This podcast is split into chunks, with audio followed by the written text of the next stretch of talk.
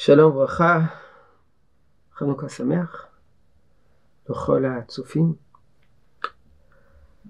היחס שלנו לנס בתורת ישראל הוא מורכב.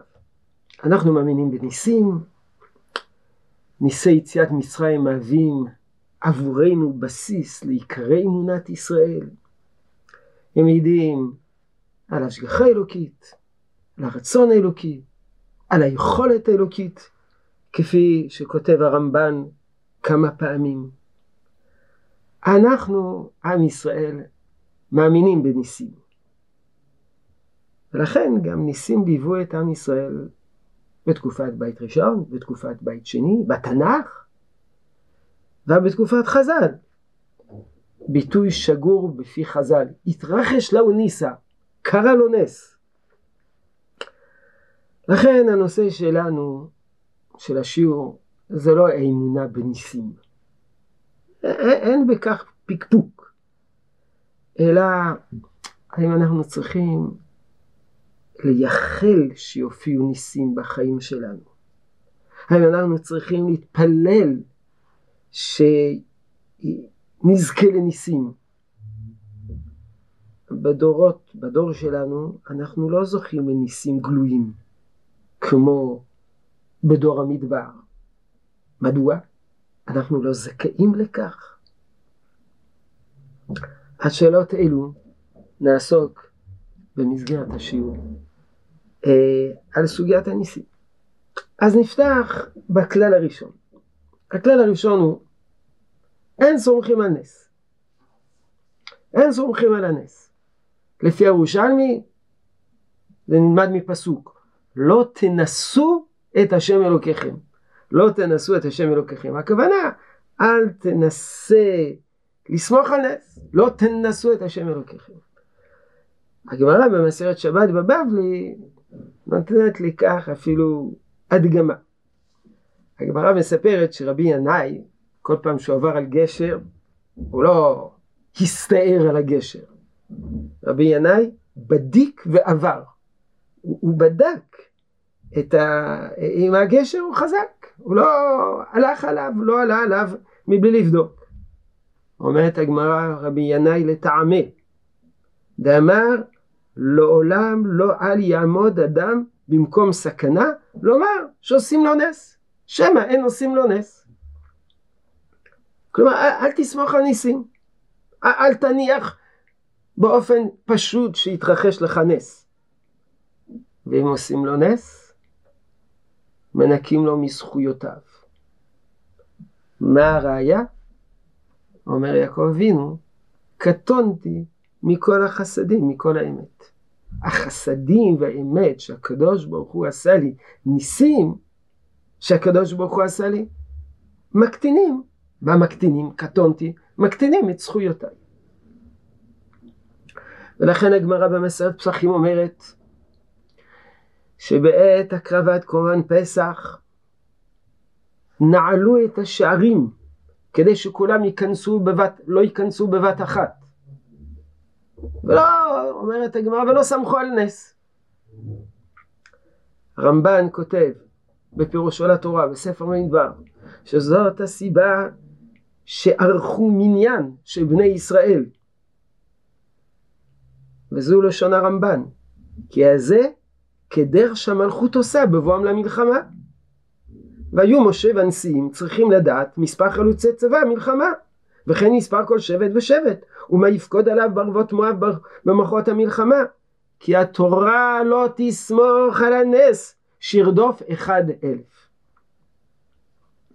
ובשולחן ערוך זה אפילו נפסק. כתוב בשולחן ערוך יורדיה סימן תקע"ט, כותב הרימה ומה שאדם יודע שהוא כנגד המזל, לא יעשה ולא יסמוך על נס. אבל מוסיף הרמ"א שכמובן אל תתעסק במזלות, אין לחקור אחר זה משום תמים תהיה לשם אלוקיך. אבל אם אתה יודע שזה נגד המזל, אל תעשה. כי אי אפשר לסמוך על נס, ורמ"ח חזר על זה בסימן קט"ז. אלו דברים פשוטים וברורים.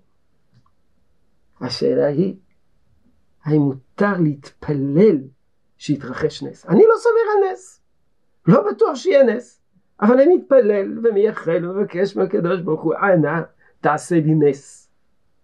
האם מותר להתפלל על נס? המשנה במסכת ברכות אומרת, הצועק לשעבר, הרי זו תפילת שווא. זו לשון המשנה. המתפלל לשעבר זה תפילת שווא. מה זה מתפלל לשעבר? הייתה אשתו מעוברת, ואומר רצון שתלד אשתי זכר. זה תפילת שווא, כי העובר, מין העובר כבר נקבע עם אשתו מעוברת, זאת אומרת שיש עובר, עובר כבר נקבע המין שלו. היה בה בדרך ושמע קול צווחה בעיר ואומר יהי רצון שלא תהא בתוך ביתי זו תפילת שווא כי או שזה בביתו או לא בביתו אז מה אתה מתפלל שואלת הגמרא כמה דפים לאחר מכן. המשנה הזאת מופיעה בדף נ"ד כמה דפים לאחר מכן בדף ס' הגמרא שואלת מלאה. לאה בהיריון השביעי שלה אה, חסה על אחותה רחל. כי אמרה אם הבן שהיווה לי אז העובר הוא זכר. אני יש לי כבר שישה בנים. שתי השפחות ארבעה בנים אם זה בן נוסף אז יוצא שהרחל יהיה לה רק בן אחד זכר פחות מהשפחות אז היא התפללה שהעובר שממאה יהיה בת ואכן נולדה דינה אומרים חז"ל שכתוצאה מהתפילה שלה מיד נהפכה לבת, שנאמר ותקרא שמע דינה. אז רואים מכאן שאדם שלאה התפללה שהעובר שבמאה יהיה בת, למרות שכבר בהתחלה נקבע מן העובר, ואדרבה, נתהפך הזכר להיות בת. עונה הגמרא, אין מזכירים מעשה ניסים. לא זוכר, אל תביא לי ראייה מלאה, לאה זה היה נס. זה היה נס. זה לא, זה לא בדרך העולם, זה, זה, זה לא רגיל, זה קרה נס. אז כולם שואלים, טוב, אז זאת אומרת שאפשר להתפלל על נס. הנה, לאה התפללה על נס. אלא מכאן רואים שאסור להתפלל על נס. לאה זה היה משהו מיוחד. אין מזכירים מעשה ניסים. זאת אומרת, אל תלמד מלאה. לאה באמת התפללה על נס. וזה דבר יוצא דופן, זה דבר חריג. אבל באופן רגיל אין להתפלל על נס. מכאן למדו רבים מגדולי ישראל, שמי שמתפלל על נס, לא רק שזה תפילת שווא, אלא אין להתפלל על נס. מדוע אין להתפלל על נס? זה נראה בהמשך. אבל על העיקרון הזה שלא מתפללים על נס, נשאלה שאלה גדולה הקשורה לנוסח של על הניסים שאנחנו אומרים בחנוכה ובפורים. הראשונים כבר מזכירים שהיו כמה נוסחים של על הניסים. במסכת סופרים, מסכת סופרים, כתוב ככה, ואומרים בהודיה,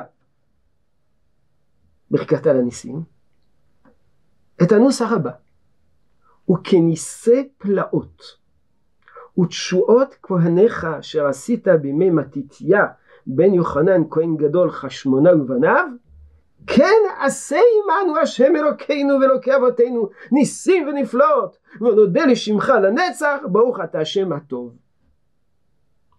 כמו שעשית לנו ניסים ופלאות בימי מתתיהו כן עשה עמנו הנוסח של מסרת סופרים זה תפילה על הניסים. מתפללים שהקדוש ברוך הוא יעשה לנו ניסים. התוספות כבר מביא נוסח דומה, שהוא מכנה אותו כשם שעשית. כך תוספות אומרים. לא אומרים כשם שעשית. מה זה כשם שעשית? כשם שעשית, תעשה לנו. לא אומרים את הנוסח הזה. תוספות מביאים שני, שתי סיבות למה לא אומרים את הנוסח הזה. סיבה ראשונה, כי בשלושת הברכות האחרונות לא מכניסים בקשות, בקשות. אומר ראשונים, זאת לא טענה. לא מכניסים בקשות פרטיות, בקשות של רבים מכניסים. טענה שנייה שמביאים הראשונים,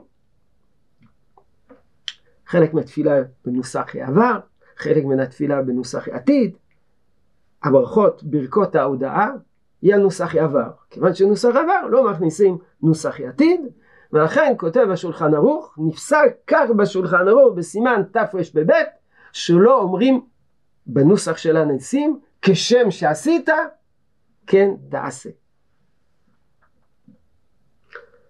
אבל הרמ"א כותב פעמיים שמי ששכח על הניסים בברכת המזון יוסיף ברחמן נוסח, השלמה על הניסים.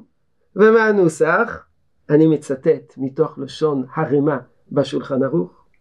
יאמר הרחמן יעשה לנו ניסים ונפלאות כשם שעשית על אבותינו בימים ההם בזמן הזה בימי מתתיהו. הרחמן יעשה לנו ניסים. ואותו דבר בסימן קפ"ז. ואמרו גדולי ישראל שאת הנוסח הזה אומרים גם מי ששכח על הניסים יאמר את זה באלוקי נצור. הרחמן יעשה לנו ניסים. אז כולם שואלים, אה, איך אפשר, הנוסח הזה זה תפילה על הניסים ולא מתפללים על הניסים. אז כאלה שאמרו שלא לומר את הנוסח הזה כי לא מתפללים על הניסים. יש תשובה מאוד ידועה שנוגעת למהות הנושא שלנו והיא תשובה של הבכור שור, בעל תבואת שור מלפני שלוש מאות שנה. הוא אומר, ואני מקריא, כיוון שהנוסח של התשובה שלו מאוד פשוט. יש לחלק בין ניסים של טבע העולם. שמלחמת החשמונאים משמע שהיו ניסים דרך טבע העולם. מותר להתפלל על נס דרך הטבע, על נס טבעי. הנס, כמו שהקדמונים משתמשים, הנס המלובש בטבע. אדם שמתפלל שהעובר שבמאה, שבמי אשתו, או אישה שמתפללת שהעובר שבמאה, שהוא זכר, יהפוך להיות נקבה, זה, זה נס שלו כדרך טבע העולם. לכן זה תפילת שווא. הוא אומר וצריך להיזהר שלא יתפלל שיעשה לו נס היוצא מטבע העולם. אבל נס המלובש בטבע זה ודאי שמותר להתפלל. ולפי הרמז זה מה שמתפללים. זה מה שמתפללים. מי שירחיב עוד יותר את הדיבור על נושא בכיוון זה, זה רבי צדוק הכהן מלובי. הוא מביא את שאלת רבי יצחק מברדיצ'ב, בעל קדושת הלוי. למה אומרים על הניסים בחנוכה ופורים, ולא אומרים על הניסים בפסח? פסח! כל כולו בנוי על נס, אז למה לא אומרים על הניסים בפסח? אומר רב צדוק, מה הפירוש על הניסים שעשית על אבותינו בימים ההם בזמן הזה?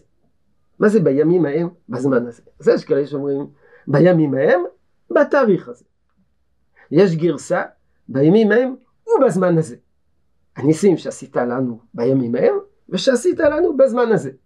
ויש אומרים אין לומר.